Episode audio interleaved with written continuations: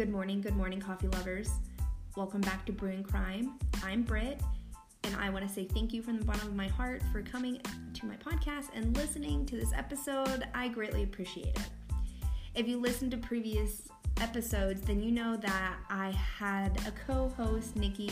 She's one of my dearest, dearest friends, but unfortunately, she will not be co hosting the show anymore. As of right now, we're still trying to work out the kinks. She is seven hours behind me in as far as time zones, so it's quite difficult to record a podcast with somebody who's seven hours behind. So we're working on it, people. Bear with us. In the meantime, you got me, okay? And with that being said, I want to apologize from the bottom of my heart for being MIA for the past three months. Truly, I'm so sorry. I missed doing this. I did, you know, the last time that we posted an episode was at the beginning of December, and it's been too long. You had the holidays, I have my full time job. Personally, I'm going through a lot. I traveled some. I moved into a new house. I'm going through a lot, people. Okay, listen, I'm almost at my third decade of my life and I am struggling. No, that's a joke. That was a terrible joke. I'm not struggling by any means.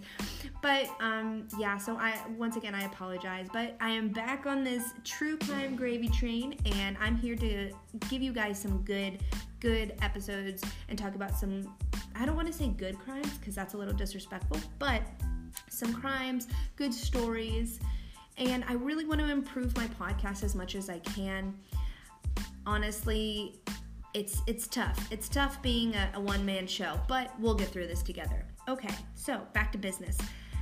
The coffee part to brewing crime.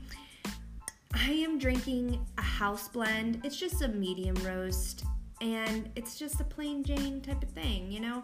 Right now, it's February, almost almost March, which is insane. Almost springtime. And as far as the coffee well goes at my job, it's pretty dry. I'm gonna take a I'm gonna let you sit on that as I sip on this coffee. Obviously that is a joke because I work at a coffee shop, so there is always plenty of coffee there. But as far as new roasts, you know, f- new fun, exciting promotions, anything like that, um, we did have a Guatemalan, which I loved. Oh my gosh, I have never once loved a blonde roast like that, and it was just, oh, it, had hints of orange blossom and milk chocolate, and it was, oh, it was phenomenal. But I went through that, um, and every week I went through a bag and a half of it, so you know, I was always really caffeinated. Okay, so now that I rambled too too much in general let's get to the case a little bit. Um, I just wanna, I wanna, I'm doing a case on the Chris Watts murders, and it's a sensitive one. It truly is. I want to give a disclaimer. This episode does involve the murder of children. If you are too sensitive to that and you just cannot listen to anything like that, I do not blame you. This is the, the part where you can X out of this episode, go listen to some of my other episodes. And but at the same time I felt like I needed to get this this episode out at least to my audience because I've talked to a lot of people and a lot of them never heard of this this case I would say. But at the same time, I'm talking to a lot of people that are here in Germany, so it's a little different, right? Um, it's it's harder, even if you are American, it's harder to follow what's going on in the United States. So, you know, um, I started researching it, and I felt that I needed to do this case and do it well for the family. So, keep on listening if you want to if you do want to listen to all of the details and hear about the chris watts murders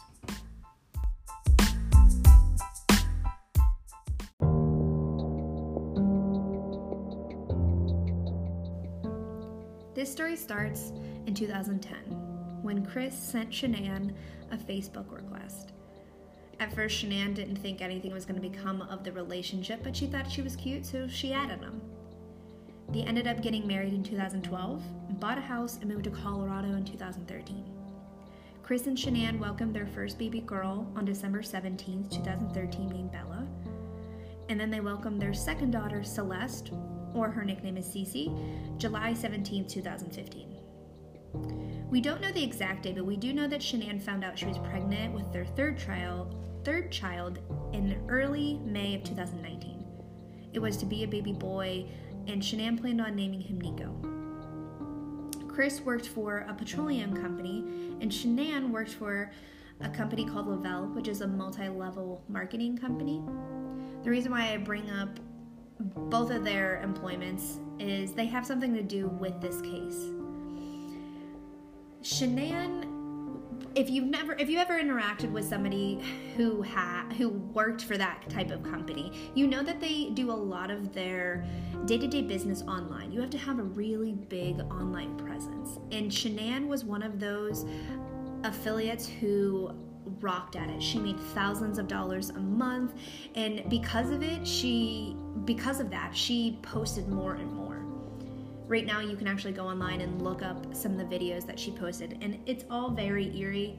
I spent hours watching the videos, and it's just it's just all kind of creepy because you you get familiar with Shanann. You see Bella and Cece, and you even see Chris in a lot of them, and it's just but you can tell her personality and you can tell why she was so good at it.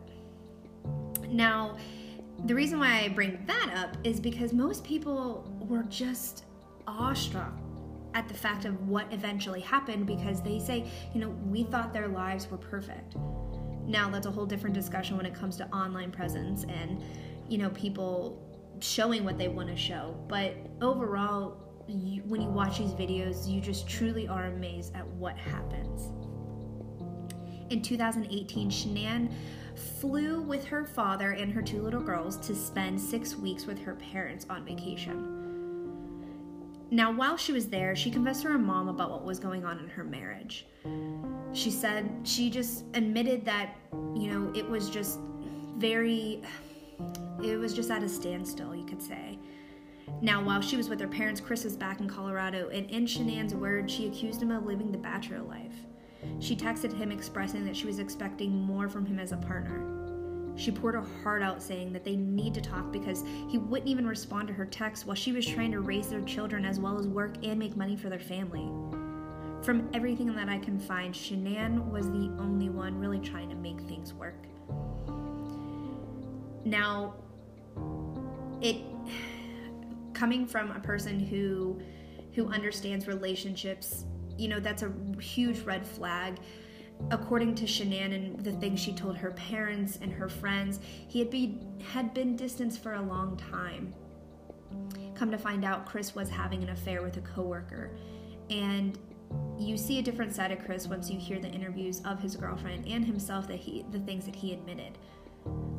The whole time that Shanann was back in North Carolina enjoying time with her family, Chris was out seeing this other woman named Nikki. A few weeks before the disappearance of Shanann and her little girls, she told a, she told a friend that Chris had expressed that he was scared to have the third baby and was just content with Bella and Cece. We can all speculate what that means, but maybe that is the reason why things turned out that they did. Shanann came home from a business trip in the early morning of August 13, 2018. Shanann was dropped off by a friend named Nicole, and I don't want to confuse you. There is a lot of Nikki's, but this friend, Nicole, was an obvious good friend to Shanann. After they went to bed, when Nicole woke up the next morning, she was texting her throughout throughout the day and became very concerned when she didn't hear from Shanann at all. Shanann had an appointment at her OB in the morning and then even had a business meeting following that. She missed both of those events. Nicole called Chris to alert him as well as the police to do a welfare check. When Chris arrived home and to let the police in to walk through their home, everything just seemed to be there. Everything except Shanann and the girls. All of their belongings were still in the house. Shanann's car, Shanann's purse, and her cell phone were all untouched. The next day, the FBI joined the search for the women and, and the little girls. On August 15th, Chris Watts was arrested for the murders of his wife Shanann and his two daughters, Bella and Cece. he became suspicious because there were he there were video surveillance oh, he had one uh, on the, his doorbell which showed nothing but his neighbor from across the right next to him had one and it was facing towards the house at odd par- at an odd time in the morning you see chris in the vi- video pull backing up his truck putting something in and then leaving obviously the FBI, the police, they interviewed Chris and they even asked him to do a polygraph test. Chris failed and eventually confessed to murdering Shanann and, his, and to his father in an interview room. They interviewed him for hours, the police, and then eventually he said he wanted to talk to his father. And on the videotape, he just laid it out to his dad. He said the murder of Shanann and Bella and Cece were all out of a fit of rage. He claimed that that night that Shanann came home from a business trip, he asked for a separation after confessing to her that he was having an affair. He said Shanann was so upset about Chris asking for a divorce, a separation, that he she went and strangled the two little girls out of spite. Chris claimed that he strangled Shanann out of anger after that. He then transported the three bodies to an oil storage site where he worked. During after he confesses to his father, police came in and they started talking to him a little more, where he did confess to them. He showed them on the map to where he dumped the bodies. Chris was sentenced to five counts of first degree murder, including an additional one count per child cited as death of a child who had not yet obtained 12 years of age, and the defendant was in a position of trust and unlawful termination of a pregnancy and three counts of tampering with a deceased human body. On February 19th, 2000, 2019, police went in to interview Chris Watts again to get all the details from the murder. The interviewer felt that because it's been so much time since the conv- conviction, Chris would want to tell the whole whole truth about what exactly happened to Shanann and Bella. It throughout the original investigation, he kept his story that this is what happened. Now, no one way or another the evidence showed difference because the little girls weren't strangled, they were suffocated. So a lot of the pieces didn't match, but they did know that Chris was the murderer. And eventually, you know, after a year, they just wanted the complete truth. Chris, at this point, had been transferred to a Wisconsin prison and was very forthcoming with everything. For, you know, take it as you want. It, I spent hours listening to these inter- this interview and I I I don't want to put too much of my personal feelings into it, but I do believe it happened the way it happened, but sometimes he justifies things and it's just really sickening to me. Chris claims that the night that Shanann came home was around 1:30 in the morning. She came home, she seduced him into having sex, but he did feel like it was a test of Shanann. Now, now remember, I said that Shanann knew that there was turmoil going on in their marriage, and so Chris felt like it was just it was just a forced interaction to prove to her that he felt something for her. After they had sex, they went to bed. The next morning, Chris said that it was tearing him up inside because he made all these plans with Nikki, his lover, and he just needed to get it off his chest. So that morning, he got up first, started getting up ready for work, and he was the one who wanted to talk about things while he's getting ready. I'm going to quote some of his exact words, and these are the things that he said that he said to Shanann. I just don't feel compatible. I don't feel like it's going to work. Can we cancel the trip that we have next week? I told her I did not love her. I was straddling her and she told me I was hurting the baby, and after that, that's when it happened. Unquote. He means that's when he strangled her he doesn't throughout these throughout the interview the you know the interviewers are very good at kind of manipulating him to feel make him feel comfortable enough to express certain things and when he talks about this he there are missing pieces to the story and I've never killed anybody and you know it has happened before where you know if it is just out of a you know just out of a fit of rage just out of nowhere sometimes you do lose pieces of time and you don't really know why things are. One of the things that kept ask that the interviewers kept asking chris was why when did you event when did you straddle her? He couldn't really give a definite answer now, I do want to point out that medical professionals say that it takes two to four minutes to strangle somebody to the point of death. And Chris claims that Shanann didn't fight back. So I, I find that very hard to believe because, you know, it's our natural, it's our body's natural reaction to resist number one being attacked, but number two, not breathing. When you're swimming for too long, you can't hold your breath. What do you do? You your body forces you to go up and get oxygen. So I highly doubt that a woman who, number one, was pregnant, had two little girls in their house, was just allowing her husband to strangle her. At this point, Bella walked into the room and Chris told his daughter that mommy wasn't feeling good and she, they had to take her to the hospital. Chris wrapped his wife in the bed sheet that they had on their bed, carried her downstairs, and put her body in the back of the truck that is when on the videos the camera that's what we were seeing. We were seeing chris backing up his truck and putting his dead wife's body in the back. He got his two little girls got their toys and put them in the back of his truck as well. He didn't even bother to put their car seats in there.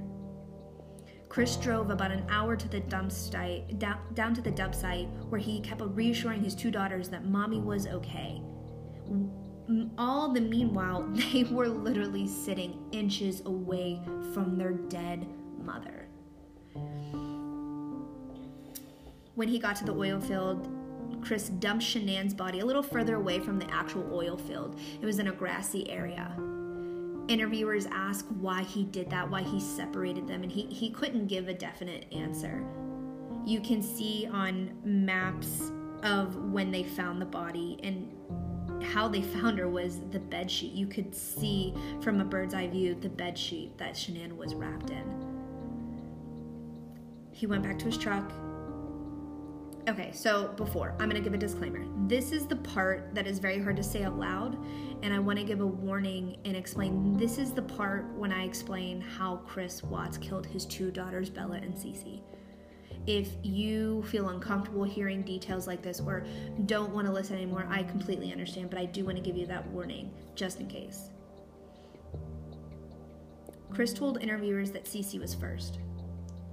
He held her head under a blanket and smothered her.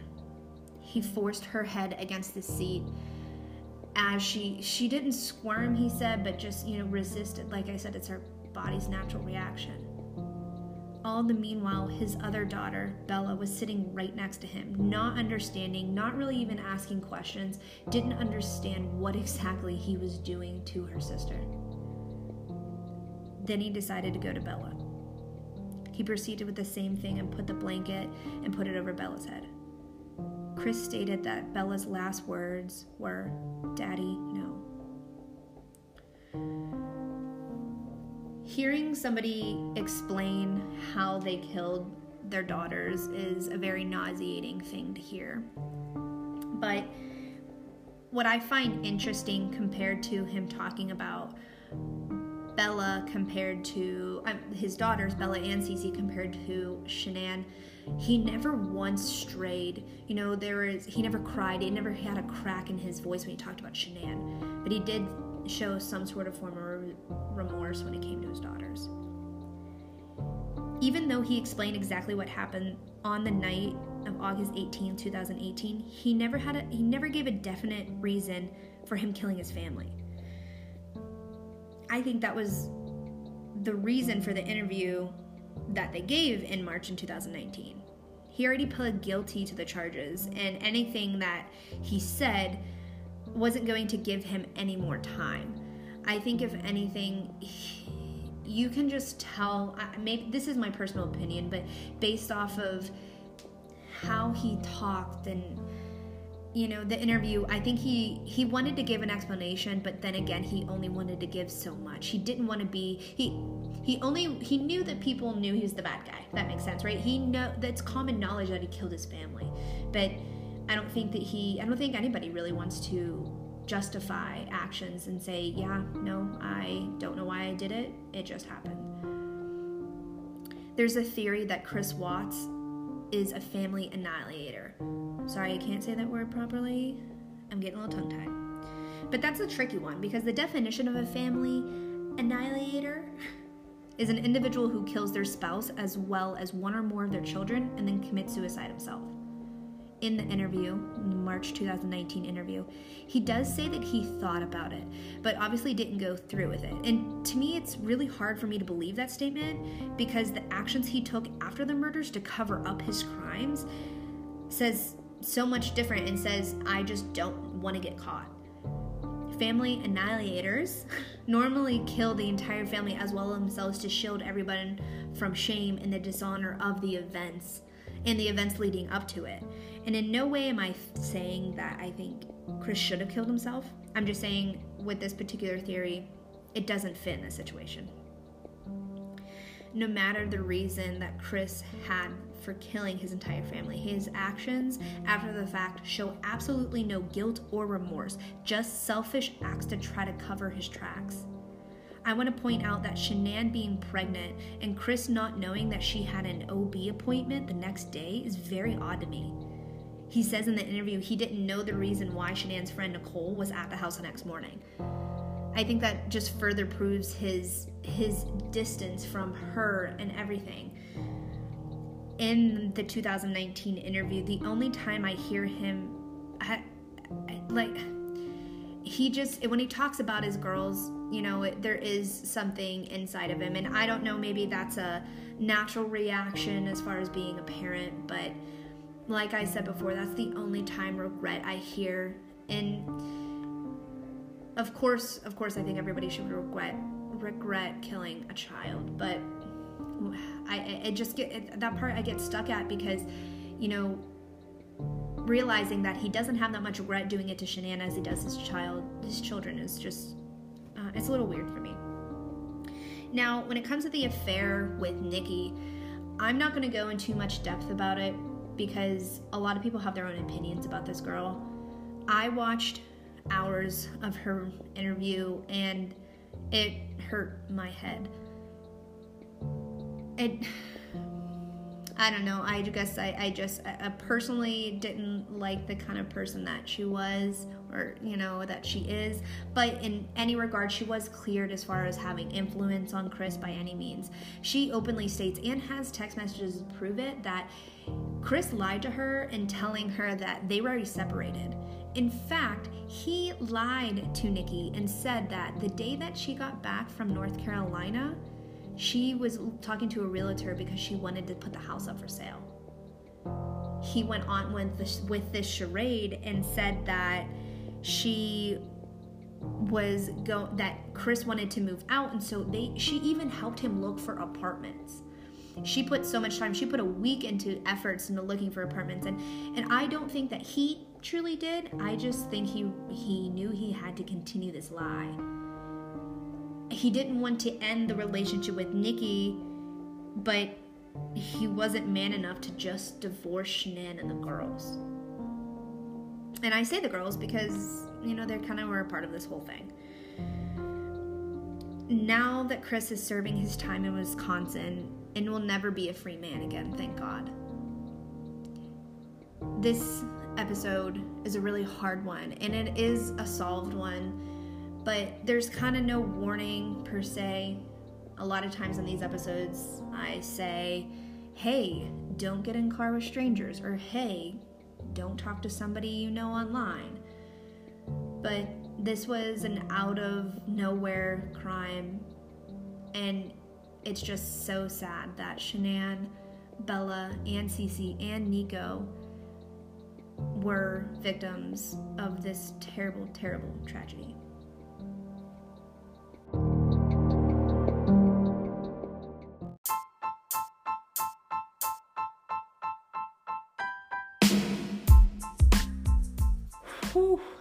Guys, that one was a tough one. I'm gonna take a sip of water. That one was it was hard. It was hard to research. It was hard to talk about. It was hard to put together. But I hope I did the family justice. I hope I did the case justice. And because Shanann, Bella, and Cece did not deserve anything that happened to them. And, you know, I hope for the most part it it teaches you something. I don't I, I'm not 100% sure. But overall, I want to say thank you so much for listening to this episode. I do plan on continuing brewing crime. It is just going to be lonely old me for a little bit, but hey, you know what? I might have some guests on here, some of my friends come over. Not necessarily co host, but at least we can get their insight to me telling them a story. So, once again, thank you so much. I hope your coffee is good forever and stay tuned for the next episode in Brewing Crime.